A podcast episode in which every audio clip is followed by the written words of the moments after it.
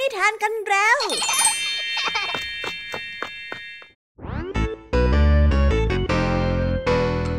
สวีดัสสวัสดีน้องๆชาวรายการคิสอาวทุกๆคนนะคะ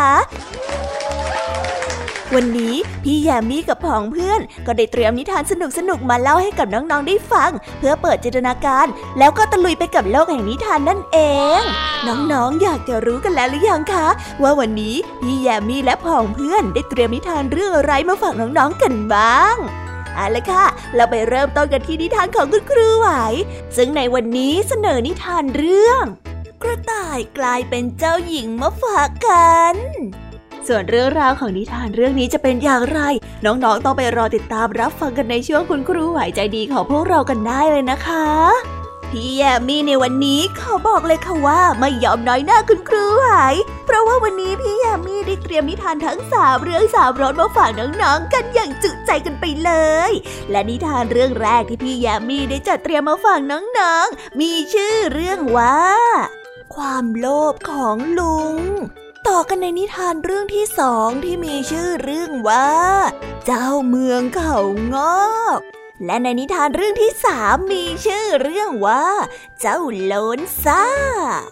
ส่วนนิทานทั้งสามเรื่องสามรสนี้จะสนุกสนานสู้คุณครูไหวเหมือนกับที่พี่ยามีบอกได้หรือเปล่านั้น น้องๆต้องไปรอติดตามรับฟังกันในช่วงพี่ยามีเล่าให้ฟังกันนะคะ นิทานสุภาษิตในวันนี้เจ้าจ้อยกับหนูแก้ว ต้องมาทำงานกลุ่มด้วยกันโดยบังเอิญ แต่ก็เช่นเดิมทั้งสองนั้นมีเรื่องมาข่มกันอยู่บ่อยๆ วันนี้หนูแก้วจึงได้ยกสำนวนไก่รองบ่อนมาบ่นเจ้าจ้อย นั่นเลยทำให้เจ้าจ้อยฉุนมาก แต่ว่าเอ๊สำนวนคำว่าไก่รองบ่อนที่ว่านี้จะมีความหมายว่าอย่างไรกันนะ ถ้าน้องๆอยากจะรู้กันแล้ว ต้องมารอติดตามรับฟังพร้อม ๆ กันในช่วงนิทานสุภาษิตกับเจ้าจ้อยตัวแสบของพวกเรากันได้เลยนะคะ และในวันนี้นะคะ พี่เด็กดีได้เตรียมนิทานเรื่องแรงหัวล้านมาฝากกันค่ะ ส่วนเรื่องราวของนิทานเรื่องนี้จะเป็นอย่างไร จะสนุกสนานมากแค่ไหน น้องๆ ห้ามพลาดเด็ดขาดเลยนะคะ ในช่วงท้ายรายการกับพี่เด็กดีของเราค่ะ โอ้โห เป็นยังไงกันบ้างล่ะคะ แค่ได้ยินแค่ชื่อเรื่องนิทานก็น่าสนุกแล้วใช่ไหมล่ะคะเด็กๆ พี่ยามีก็ตื่นเต้นอยากจะฟังนิทานที่น้องๆ รอฟังอยู่ไม่ไหวแล้วล่ะค่ะ งั้นเอาเป็นว่าเราไปฟังนิทานทั้งหมดเลยดีกว่าไหมคะ งั้นถ้าน้องๆพร้อมกันแล้ว เราไปพร้อมกันเลยดีกว่านะคะสามสองหนึ่งไปกันเลย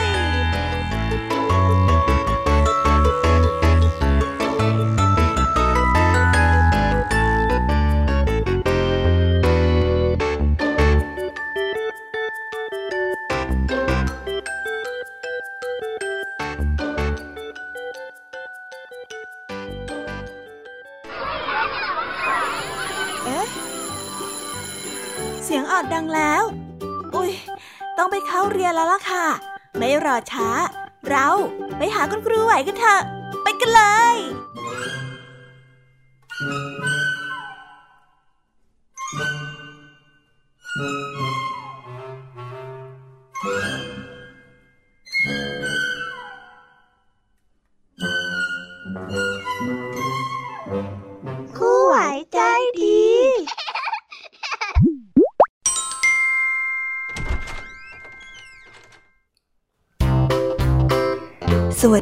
เด็กๆ วันนี้นะคะก็กลับมาพบกับคุณครูไหวกันอีกเช่นเคยค่ะ และในวันนี้คุณครูไหวได้จัดเตรียมนิทานที่แฝงไปด้วยแง่คิดคติสอนใจมาฝากเด็กๆกันค่ะ และในนิทานเรื่องแรก ที่คุณครูไหวได้จัดเตรียมมาฝากกันนั้น มีชื่อเรื่องว่ากระต่ายกลายเป็นเจ้าหญิง ส่วนเรื่องราวจะเป็นอย่างไร และจะสนุกสนานมากแค่ไหน เราไปติดตามรับฟังพร้อมๆกันได้เลยค่ะ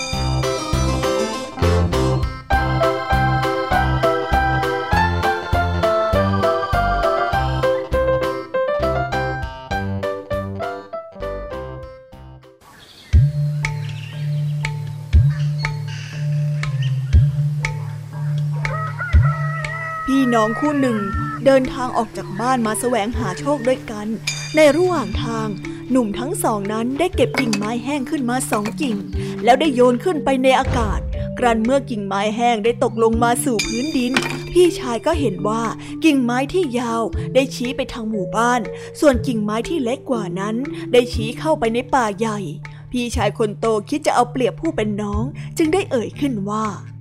นี่คือการเสี่ยงทายที่ดี น้องเอ๋ย พี่เนี่ยเป็นพี่เจ้า ดังนั้นพี่จะเลือกกิ่งไม้ที่ยาวกว่า ซึ่งมันชี้เข้าหาทิศที่มุ่งเข้าสู่หมู่บ้าน ดังนั้นพี่จะเข้าไปแสวงหาโชคในหมู่บ้านข้างหน้า ส่วนน้องเองก็ควรจะต้องเลือกไม้ที่สั้นกว่าถูกต้องหรือไม่ น้องชายคนเล็กพยักหน้าและได้กล่าวขึ้นว่า กิ่งไม้ที่สั้นนี้ชี้เข้าไปในป่า ดังนั้น ฉันก็จะต้องเข้าไปในป่าเพื่อแสวงหาโชคใช่ไหม เมื่อตกลงได้ดังนั้นแล้ว ทั้งสองจึงได้แยกทางกันไป ฝ่ายพี่ชายได้คิดเอาเปรียบน้อง ได้เดินทางเข้าไปในหมู่บ้านแล้ว ก็ได้เข้าไปขอทำงานในโรงสีแห่งหนึ่ง พลางคิดกระยิมยิ้มย่องว่า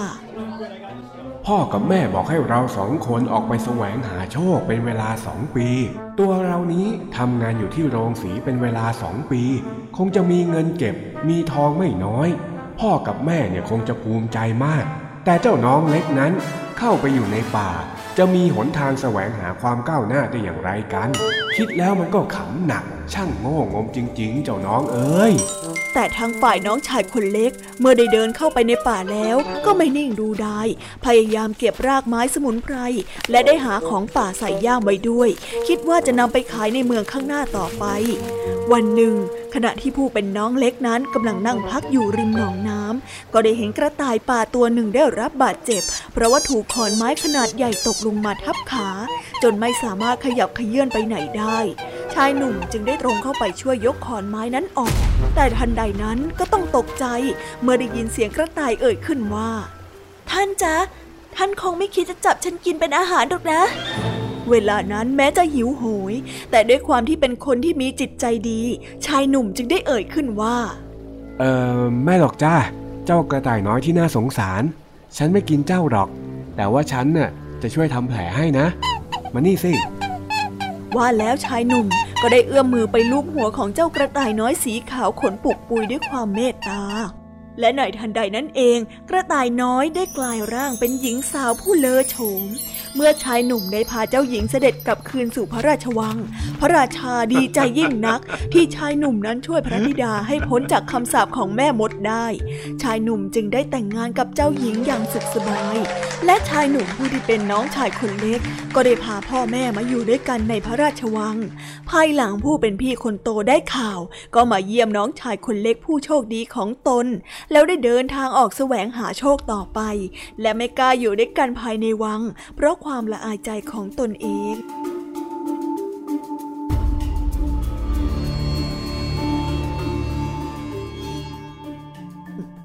นิทานเรื่องนี้จึงได้สอนให้เรารู้ว่า คนที่มีจิตใจดีย่อมประสบโชคดีในชีวิตอย่างแน่นอน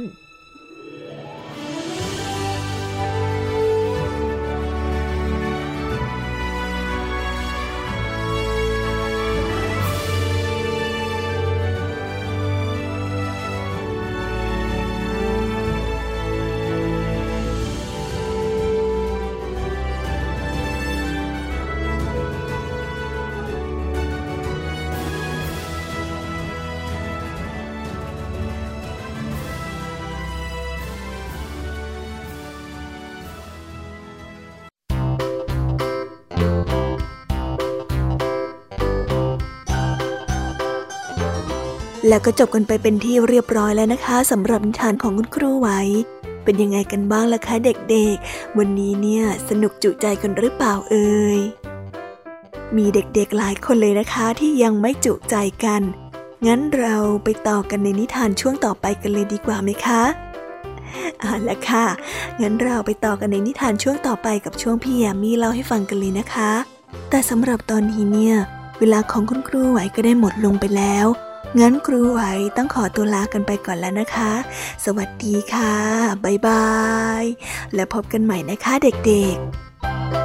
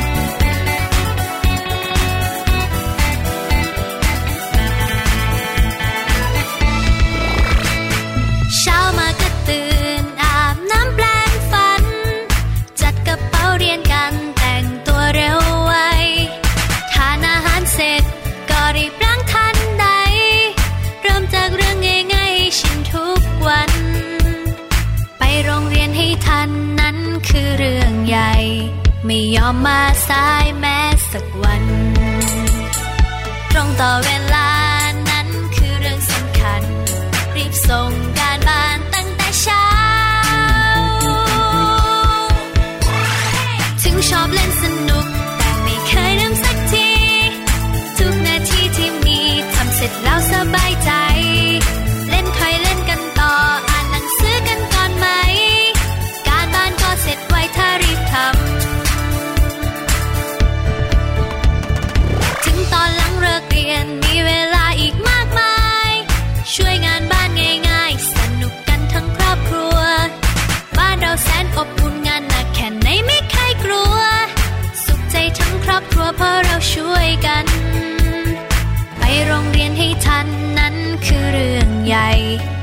ยอมมาสายแม้สักวัน ตรงต่อเวลานั้นคือเรื่องสำคัญ รีบส่งการบ้านตั้งแต่เช้า ถึงชอบเล่นสนุก แต่ไม่เคยลืมสักที ทุกนาทีที่มีทำเสร็จแล้วสบายใจ เล่นคอยเล่นกันต่ออ่านหนังสือกันก่อนไหม การบ้านก็เสร็จไวถ้ารีบทำ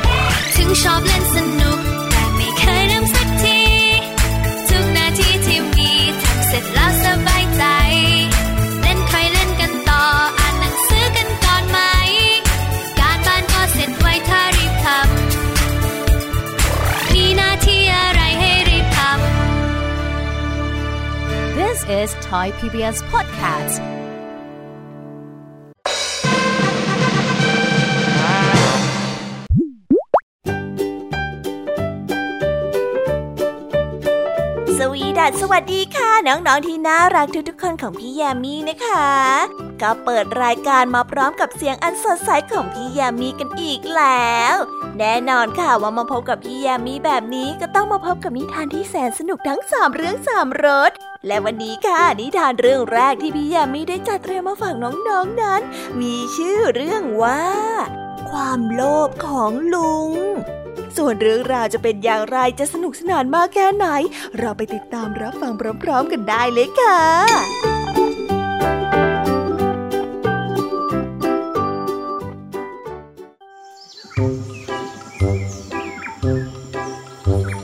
พ่อแม่ของเปโด ได้ตายไปตั้งแต่เปโดนั้นยังเล็กๆ เปโดไม่มีอะไร นอกจากม้าหนึ่งตัว เขาไม่มีญาติที่ไหน นอกจากลุงติโบ วันหนึ่ง เขาได้ไปหาลุงติโบ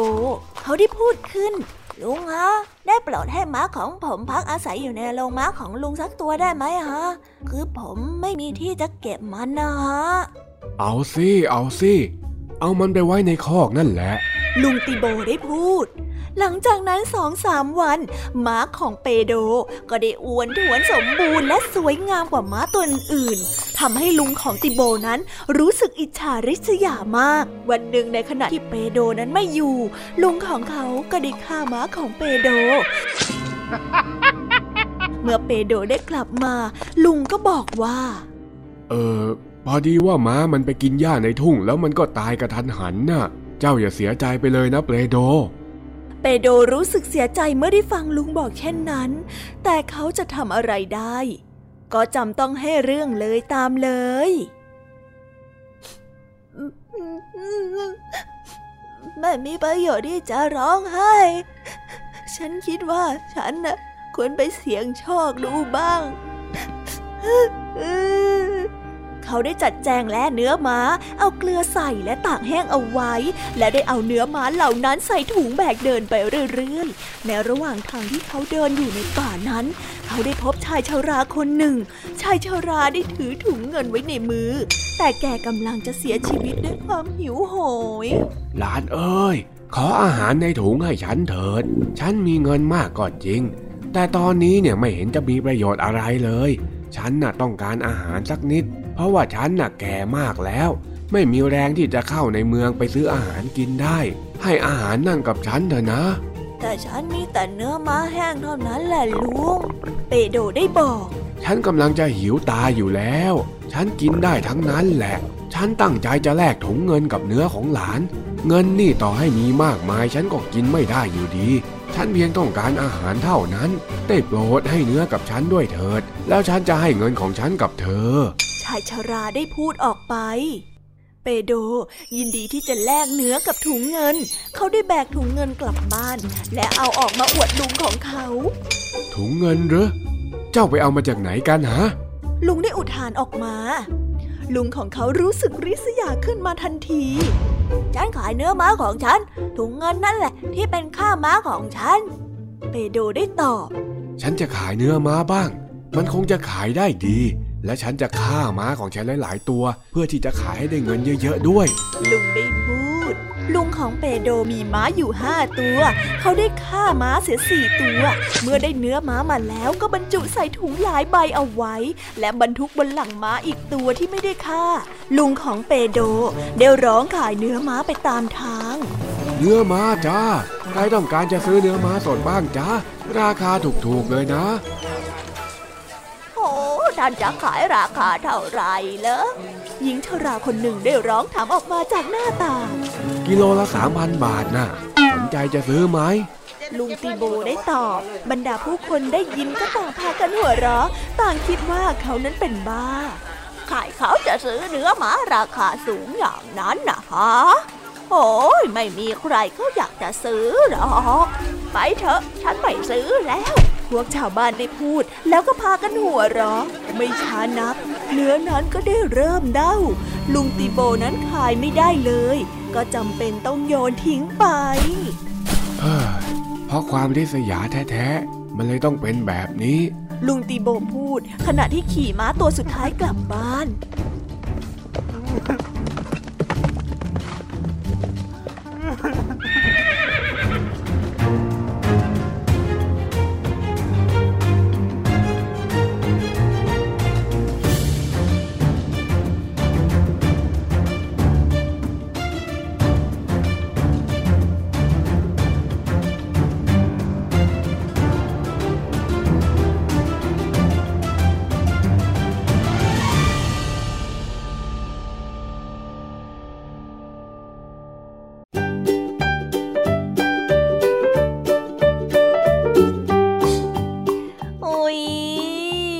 บนิทานเรื่องแรกของพี่ยามีกันลงไปแล้วว่าเผลอแป๊บแป๊บเดียวเอ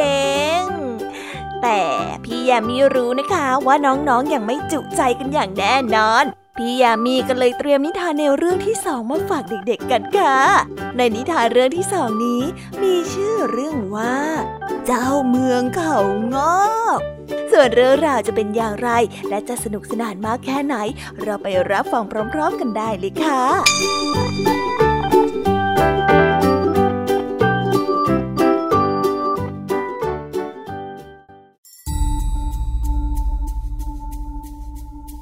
กันละครั้งหนึ่ง มีเจ้าเมืองที่ดุร้ายคนหนึ่ง เขามีเครายาว และหน้านิ้วคิ้วขมวดอยู่ตลอดเวลา เขาข่มขู่ชาวเมืองทำให้คนเหล่านั้นหวาดกลัว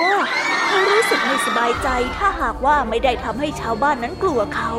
แม้กระนั้นเขาก็ไม่สามารถจะข่มขู่ชาวเมืองได้เรื่อยไป เพราะฉะนั้นเขาจึงไม่สบายใจที่ชาวเมืองไม่ได้กลัวเขาทุกวันเหมือนเมื่อก่อน วันหนึ่งเขาได้พูดกับตัวเองว่า ดูควายเหล่านั้นสิ มันมีเขาใหญ่มาก พวกชาวบ้านชาวเมืองก็คงจะกลัวมัน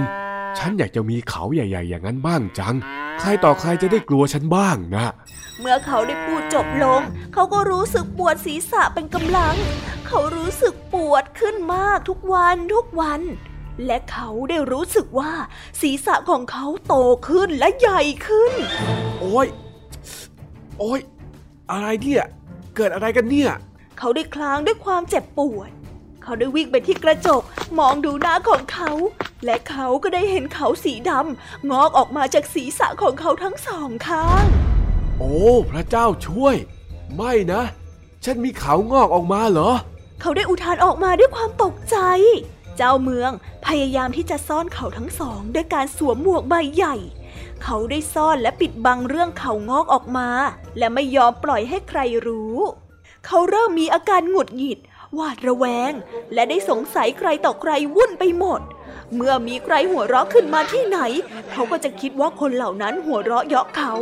เมื่อชาวบ้านพูดคุยกัน เขาก็คิดว่าชาวบ้านเหล่านั้นพูดคุยเรื่องเขาบนหัวของเขาที่งอกออกมากรานพวกชาวบ้านได้อยู่กันเงียบๆ เจ้าเมืองก็คิดว่าพวกชาวบ้านกำลังคิดถึงเรื่องเขาบนศีรษะของเขาอีก เจ้าเมืองได้เต็มไปด้วยความสงสัยและความหวาดระแวงทุกครั้ง และอยู่ไม่สุขเลย วันหนึ่ง เจ้าเมืองได้ไปที่ร้านตัดผม เขาได้ถอดหมวกออกแล้วนั่งลงให้ช่างตัดผมนั้นตัด แกเห็นอะไรบนหัวของฉันไหม เจ้าเมืองได้ถามเมื่อแลเห็นช่างตัดผมกำลังมองดูเขาบนศีรษะ ช่างตัดผมตกใจกลัว จึงได้พูดโกหกว่าผผมไม่เห็นอะไรที่ศีรษะของใต้เท้าเลยขอรับ ไม่มีอะไรเลย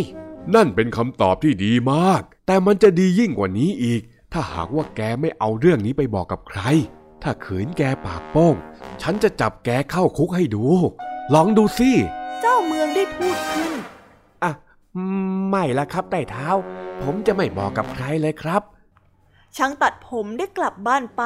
เขาก็ได้คุ้นคิดเรื่องเขาบนหัวของเจ้าเมือง เขาอยากจะเล่าให้ใครต่อใครได้ฟัง เขานั้นคิดจนอกจะแตกตายเสียให้ได้ แต่เขาจะเล่าให้ใครฟังดีล่ะช่างตัดผมนั้นทนเก็บความลับต่อไปไม่ไหว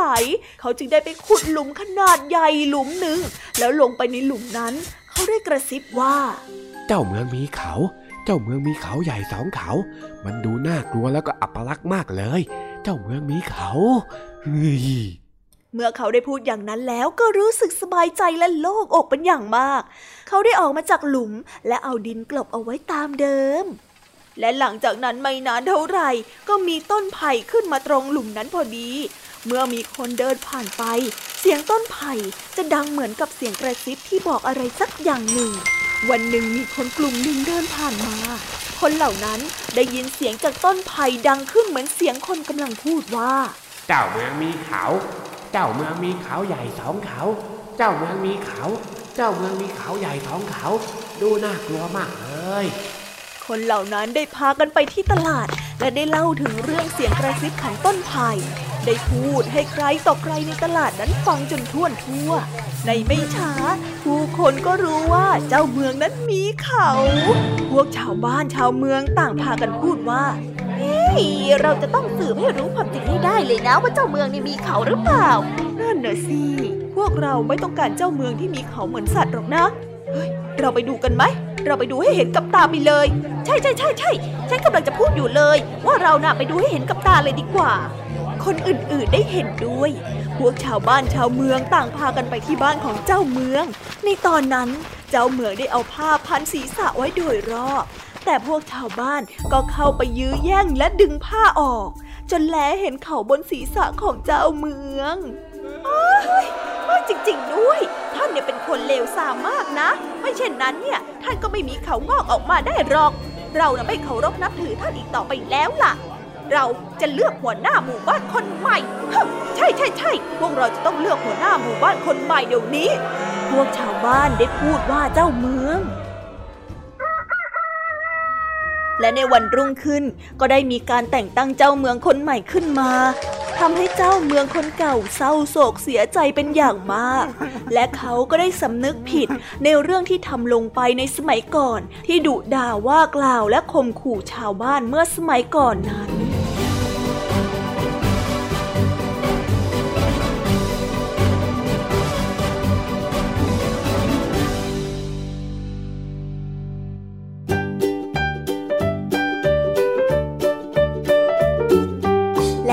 ก็จบกันไปแล้วนะสำหรับนิทานในเรื่องที่สองของพี่ยามีเป็นไงกันบ้างคะน้องๆ สนุกจุใจกันแล้วหรือยังเอ่ยฮะอะไรนะคะ ยังไม่จุใจกันหรอไม่เป็นไรค่ะน้องๆ พี่ยามีเนี่ย ได้เตรียมนิทานในเรื่องที่สามมารอน้องๆอยู่แล้ว งั้นเราไปติดตามรับฟังกันในนิทานเรื่องที่สามกันต่อเลยดีไหมคะ ในนิทานเรื่องที่สามที่พี่ยามีได้จัดเตรียมมาฝากเด็กๆกันนั้น มีชื่อเรื่องว่า เจ้าโลนซ่า ส่วนเรื่องราวจะเป็นอย่างไรจะสนุกสนานมากแค่ไหน เราไปรับฟังกันในนิทานเรื่องนี้พร้อม ๆ กันเลยค่ะ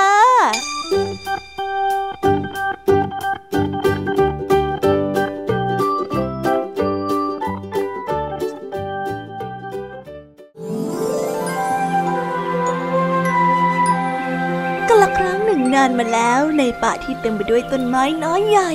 มีต้นไม้อยู่ต้นหนึ่งที่ไม่ว่าจะอย่างไรก็ไม่มีใบงอกออกมาเลย ต้นอื่นๆนั้นต่างหัวเราะเยาะเย้ยและเรียกเจ้าต้นไม้นี้ว่า เจ้าโลนซ่า เจ้าโลนซ่ารู้สึกอับอายเหลือเกิน ตนเองนั้นเป็นต้นไม้ที่อยู่ในป่าแท้ๆแต่กลับไม่มีใบงอกออกมาเลยสักใบจ้าโลนซ่านั้นแค่อยากจะมีพุ่ม ไม้เหมือนคนอื่นๆบ้าง ไม่ต้องมีใบสีเขียวจะอุ่มสวยงามที่สุดก็ได้ เพียงแค่มีใบเป็นตัวของตัวเองก็พอแล้วต้นไม้ที่ไร้ใบจึงได้ตัดสินใจออกเดินทางไปตามหาผู้ที่มีความสามารถที่ช่วยให้ตนนั้นสมความปรารถนาได้ ระหว่างที่เดินทางไปก็ไปเจอกับคุณย่ากวางที่อยู่ในป่านี้มานานแสนนาน เจ้าโลนซ่านั้นได้เล่าเรื่องของตนให้กับคุณย่าได้ฟัง เมื่อคุณย่านั้นได้รู้เรื่องทั้งหมด คุณย่ากวางก็ได้เกิดอยากจะช่วยเหลือ จึงได้บอกให้เจ้าต้นไม้น้อยที่ไร้ใบ เดินทางไปจนสุดผืนป่าอีกฝ้าเพื่อตามหาลุงต้นไทรลุงต้นไทรนั้นจะสามารถช่วยเจ้าโลนซ่าได้ การเดินทางนี้เต็มไปด้วยความเหน็ดเหนื่อย แต่ในที่สุดเจ้าโลนซ่าก็ได้พบกับลุงต้นไทรและได้เล่าเรื่องราวทั้งหมดให้ฟัง พร้อมกับขอให้ลุงต้นไทรนั้น ช่วยให้กิ่งก้านของเจ้าโลนซ่ามีใบงอกขึ้นมาเหมือนต้นไม้ต้นอื่น ๆ บ้าง ลุงต้นไทรจึงได้ฝากกล่องเล็กใบหนึ่งเอาไว้ ฝากให้เจ้าโลนซ่าดูแล และห้ามเปิดกล่องนี้จนกว่าลุงต้นไทรนั้นจะกลับมาในตอนเย็น จากนั้นลุงต้นไทรก็ได้ออกเดินทางไป ในระหว่างทางนั้นเอง ก็ได้มีเจ้าสุนัขจิ้งจอกตัวหนึ่งเดินเข้ามา และเกลี้ยกล่อมให้เจ้าโลนซ่า เปิดกล่องออกดู และบอกว่าข้างในกล่องนั้นอาจจะเต็มไปด้วยแสงวิเศษที่ทำให้เจ้าโลนซ่านั้น มีใบงอกออกมาเต็มลำต้น ต้นไม้ที่ไร้ใบนั้นลังเล เขาอยากจะรู้ว่าข้างในกล่องนั้นมีอะไร แต่หลังจากที่ได้ใกล้ควรแล้ว ก็ตัดสินใจรักษาสัญญา จะไม่เปิดกล่องจนกว่าลุงต้นไทรนั้นจะกลับมา ฉันว่าฉันไม่เปิดกล่องดีกว่าจ้ะ ฉันสัญญากับลุงต้นไทรไว้แล้วว่าฉันจะไม่เปิดกล่องนี้เด็ดขาดนี่ก็แล้วแต่เธอเลยนะ ฉันก็แค่แนะนำให้เธอน่ะ ราะว่าตอนนี้ลุงต้นไทรไม่อยู่ ทางสะดวก เปิดดูนิดเดียวก็ไม่เป็นไรหรอก แต่ก็ช่างเถอะ ฉันก็ได้แต่บอกเธอแค่นี้นะ ฉันไปละ หลังจากนั้นลุงต้นไทรก็ได้กลับมา เจ้าโลนซ่านั้นดีใจ ได้รีบยื่นกล่องที่รับฝากเอาไว้คืน เห็นเช่นนั้นลุงต้นไทรก็ได้ยิ้มออกมา บอกให้เจ้าโลนซ่าเปิดกล่องออกได้ เมื่อต้นไม้น้อยได้เปิดกล่องออกดูก็พบว่า มีแสงสีทองเป็นประกายงดงาม จากนั้นบนกิ่งก้านที่ไร้ชีวิตชีวาของตนก็ปรากฏเป็นใบสีเขียวขจี ลุงต้นไทรได้กล่าวกับเจ้าโลนซ่าไปว่า เจ้าทำถูกแล้วเจ้าหัวโกรนที่เจ้ารักษาสัญญาไม่ยอมเปิดกล่องนะ เจ้าเป็นคนที่ซื่อสัตย์แล้วมีความมุ่งมั่นตั้งใจเป็นอย่างมาก ใบไม้บนตัวของเจ้านี้ เป็นตัวแทนของความซื่อสัตย์ในใจของเจ้า ถ้าในใจของเจ้ายังซื่อสัตย์อยู่ ใบไม้เหล่านี้ก็จะยังอยู่กับเจ้าตลอดไปไม่มีวันหลุดร่วง ขอให้เจ้ายึดถือความซื่อสัตย์นี้ไว้นะ และนับตั้งแต่นั้นมา หัวโกลนก็ได้ยึดมั่นในความซื่อสัตย์และมีใบสีเขียวที่งดงามตลอดกาล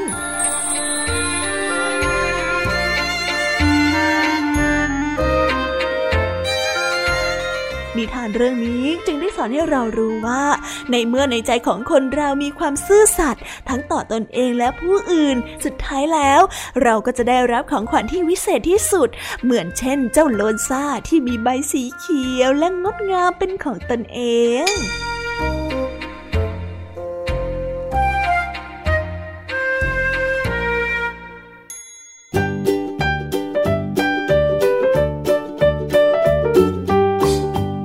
ว้าวว้าว จบกันไปเป็นที่เรียบร้อยแล้วนะคะสำหรับนิทานทั้งสามเรื่องสามรสของพี่ยามีเป็นไงกันบ้างคะเด็กๆ ได้ข้อคิดหรือว่าคติสอนใจอะไรกันไปบ้าง อย่าลืมนำไปเล่าให้กับเพื่อนๆที่โรงเรียนได้รับฟังกันด้วยนะคะ แต่สำหรับตอนนี้เนี่ยเวลาของโชว์พี่ยามีเล่าให้ฟังก็หมดลงไปแล้วล่ะค่ะพี่ยามีก็ต้องขอส่งต่อน้องๆ ให้ไปพบกับลุงทองดีแล้วก็เจ้าจ้อยในช่วงต่อไปกันเลย เพราะว่าตอนนี้เนี่ยลุงทองดีกับเจ้าจ้อยอะบอกว่าให้ส่งน้องๆมาในช่วงต่อไปเร็ว อยากจะเล่านิทานจะแย่แล้วเอาละค่ะงั้นพี่ยามีต้องขอตัวลากันไปก่อนแล้วนะคะ เดี๋ยวกลับมาพบกันใหม่บ๊ายบายไปหาลุงทองดีกับเจ้าจอยกันเลยค่ะ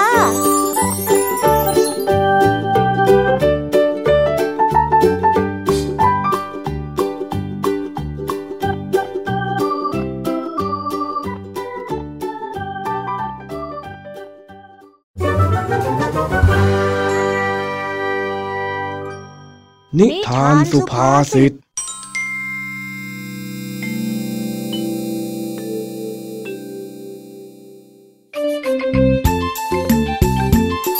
วันนี้เจ้าจ้อย ง่วงเหงาหาวนอน เนื่องจากเมื่อคืนดูทีวีจนดึกดื่นทำให้มาวืดหลับในห้องเรียน จนมาถึงเวลาที่ต้องจับคู่ทำงานทำให้เจ้าจ้อย ต้องจับพัดจับหูมาคู่กับนกแก้วเอาละค่ะสองคนนี้จะต้องมาอยู่ด้วยกัน เรื่องราวจะเป็นยังไงล่ะเนี่ยไม่รอช้าไปติดตามพร้อมๆกันได้เลยค่ะ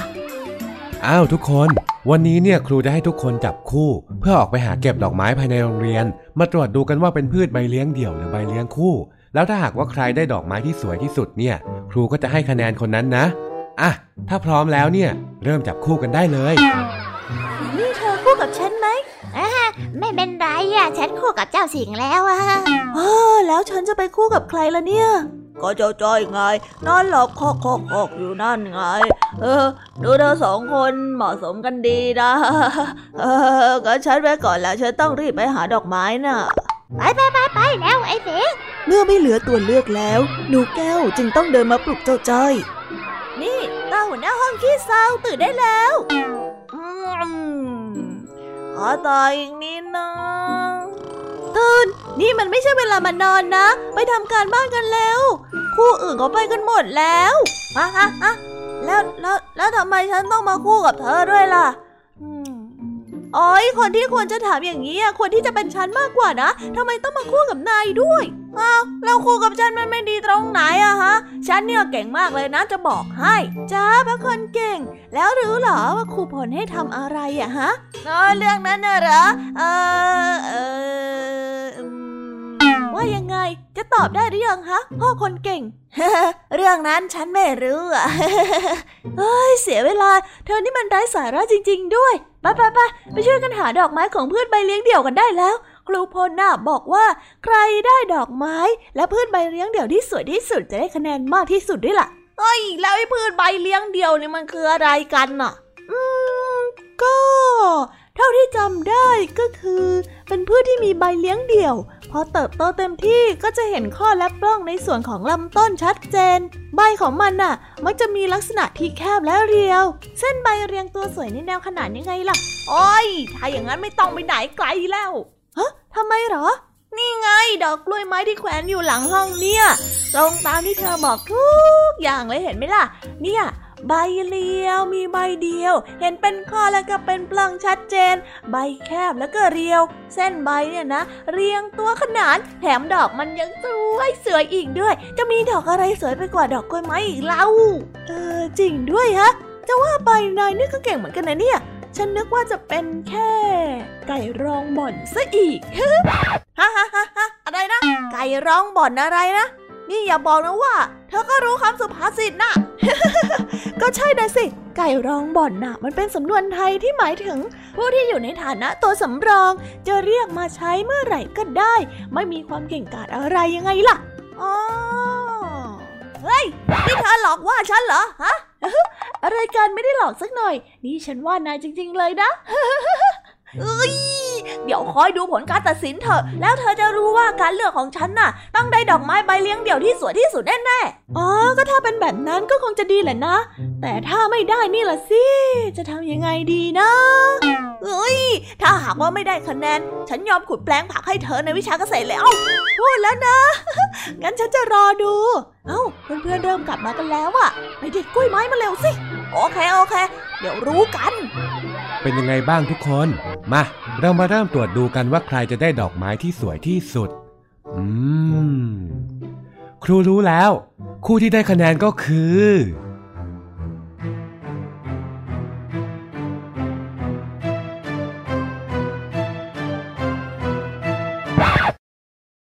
เรื่องราวยังไม่จบค่ะ ไว้มาต่อกันใหม่ในตอนหน้านะคะ ส่วนวันนี้หมดเวลาแล้ว คงต้องขอตัวลากันไปก่อน เอาไว้เจอกันใหม่ในวันพรุ่งนี้นะคะ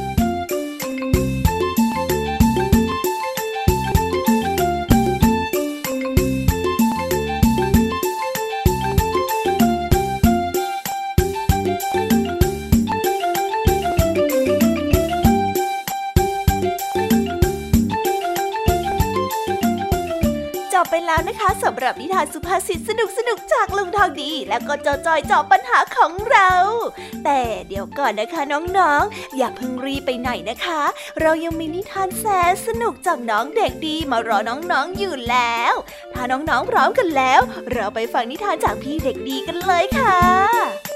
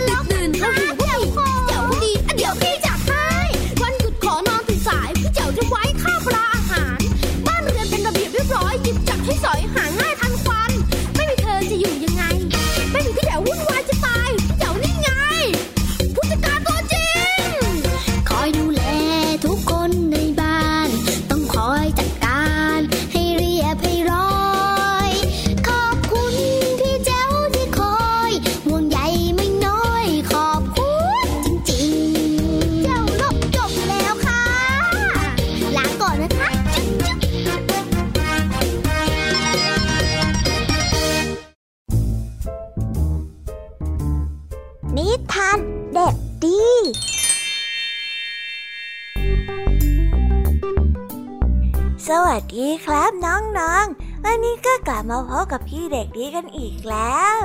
และแน่นอนว่ามาพบกับพี่เด็กดีแบบนี้ ก็ต้องกลับมาพบกับนิทานที่แสนสนุกกันในช่วงท้ารายการ และวันนี้นะครับ พี่เด็กดีก็ได้เตรียมนิทานเรื่อง แร้งหัวล้านมาฝากกัน ส่วนเรื่องราวจะเป็นอย่างไร ถ้าน้องๆออยากจะรู้กันแล้ว งั้นเราไปติดตามรับฟังกันได้เลยครับ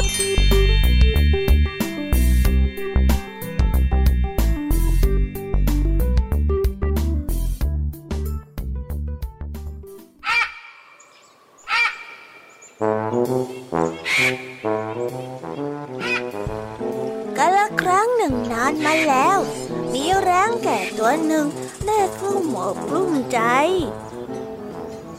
บรรดานกตัวอื่นๆ จึงช่วยกันปลอบใจ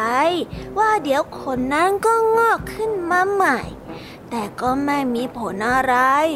ในที่สุดเจ้าแรงจึงได้ล้มป่วยลงด้วยความสงสาร นกกาจึงได้มอบขนสีดำที่เป็นมันเงา ให้กับเจ้าแร้งเก่ นกแก้วก็ให้ขนที่มีสีสันสดใส และนกยุงก็ให้ขนที่ยาวสลวยแก่แรงแก่ แร้งแก่นั้นก็ได้นำขนเหล่านั้นมาเสียบแซมขนที่สีขมุกขมัวของตน จนดูสวยงามขึ้น แล้วก็ได้เดินอวดโฉมไปทั่ว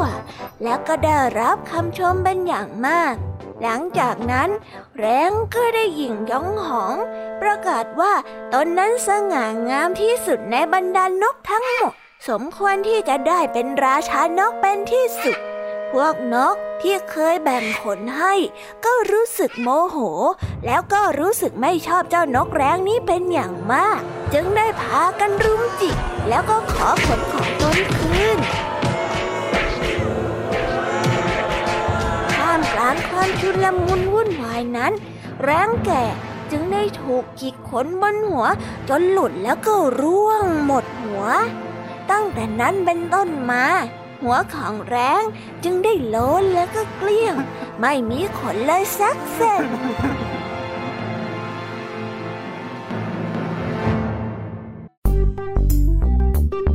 โอ้แล้วก็จบกันไปเป็นที่เรียบร้อยแล้วนะครับสำหรับนิทานของพี่เด็กดีในวันนี้ เป็นยังไงกันบ้างล่ะครับน้องๆ สนุกกันหรือเปล่าเอ่ย ถ้าน้องๆสนุกกันแบบนี้ เอาไว้วันหลังพี่เด็กดีจะจัดเตรียมนิทานที่แสนสนุกแบบนี้มาฝากกันอีกนะครับ แต่สำหรับวันนี้เวลาของพี่เด็กดีก็หมดลงไปแล้ว พี่เด็กดีก็ต้องขอตัวลาน้องๆกันไปก่อน แล้วพบกันใหม่นะครับ สวัสดีครับบ๊ายบาย เป็นเด็กดีของคุณพ่อคุณแม่นะครับ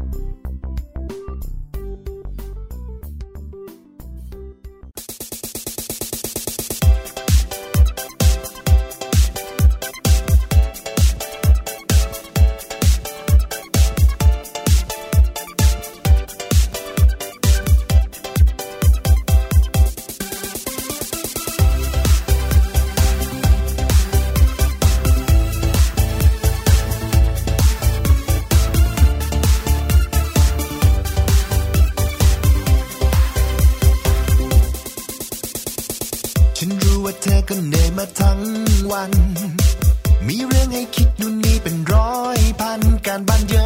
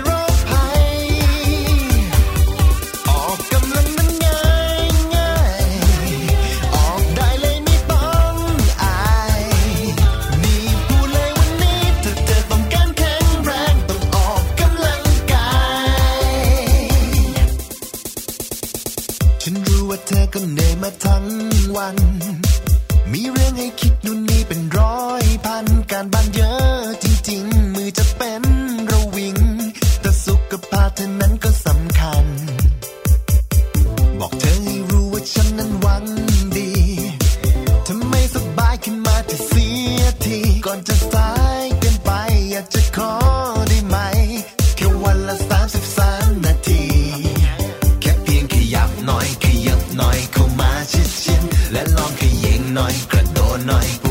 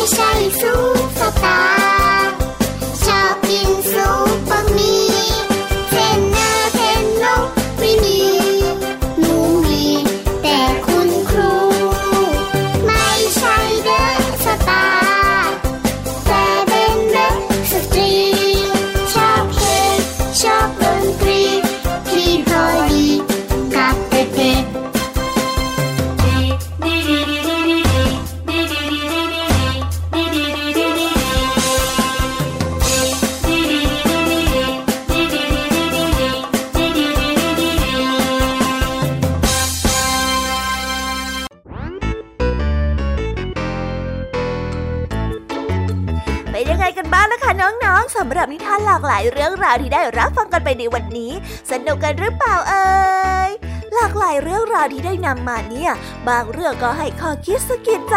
บางเรื่องก็ให้ความสนุกสนานเพลิดเพลิน แล้วแต่ว่าน้องๆเนี่ยจะเห็นความสนุกสนานในแง่มุมไหนกันบ้าง ส่วนพี่ยามีแล้วก็พ่องเพื่อนเนี่ยก็มีหน้าที่ในการนำนิทานมาส่งตรงถึงน้องๆแค่นั้นเองละค่ะ แล้ววันนี้นะคะ เราก็ฟังนิทานกันมาจนถึงเวลาที่กำลังจะหมดลงอีกแล้วอะหอย แต่ไม่ต้องห่วงนะคะน้องๆ พี่ยามีเนี่ยขอสัญญาเลยว่า จะกลับมาพบกันใหม่พร้อมกับนิทานที่แสนสนุกแบบนี้กันอีกแน่นอนค่ะน้องๆ อย่าลืมนำข้อคิดดีๆ ที่ได้จากการรับฟังนิทานที่แสนสนุกของคุณครูไหว พี่ยามีลุงทองดีและก็เจ้าจ้อย และก็นิทานจากพี่เด็กดีในวันนี้ไปใช้กันด้วยนะคะเด็กๆ เอาไว้พบกันใหม่ในวันพรุ่งนี้นะสำหรับวันนี้พี่ยามีต้องขอตัวลากันไปก่อนแล้วล่ะค่ะ สวัสดีค่ะบ๊ายบายนะคะน้องๆ และพบกันใหม่ค่ะ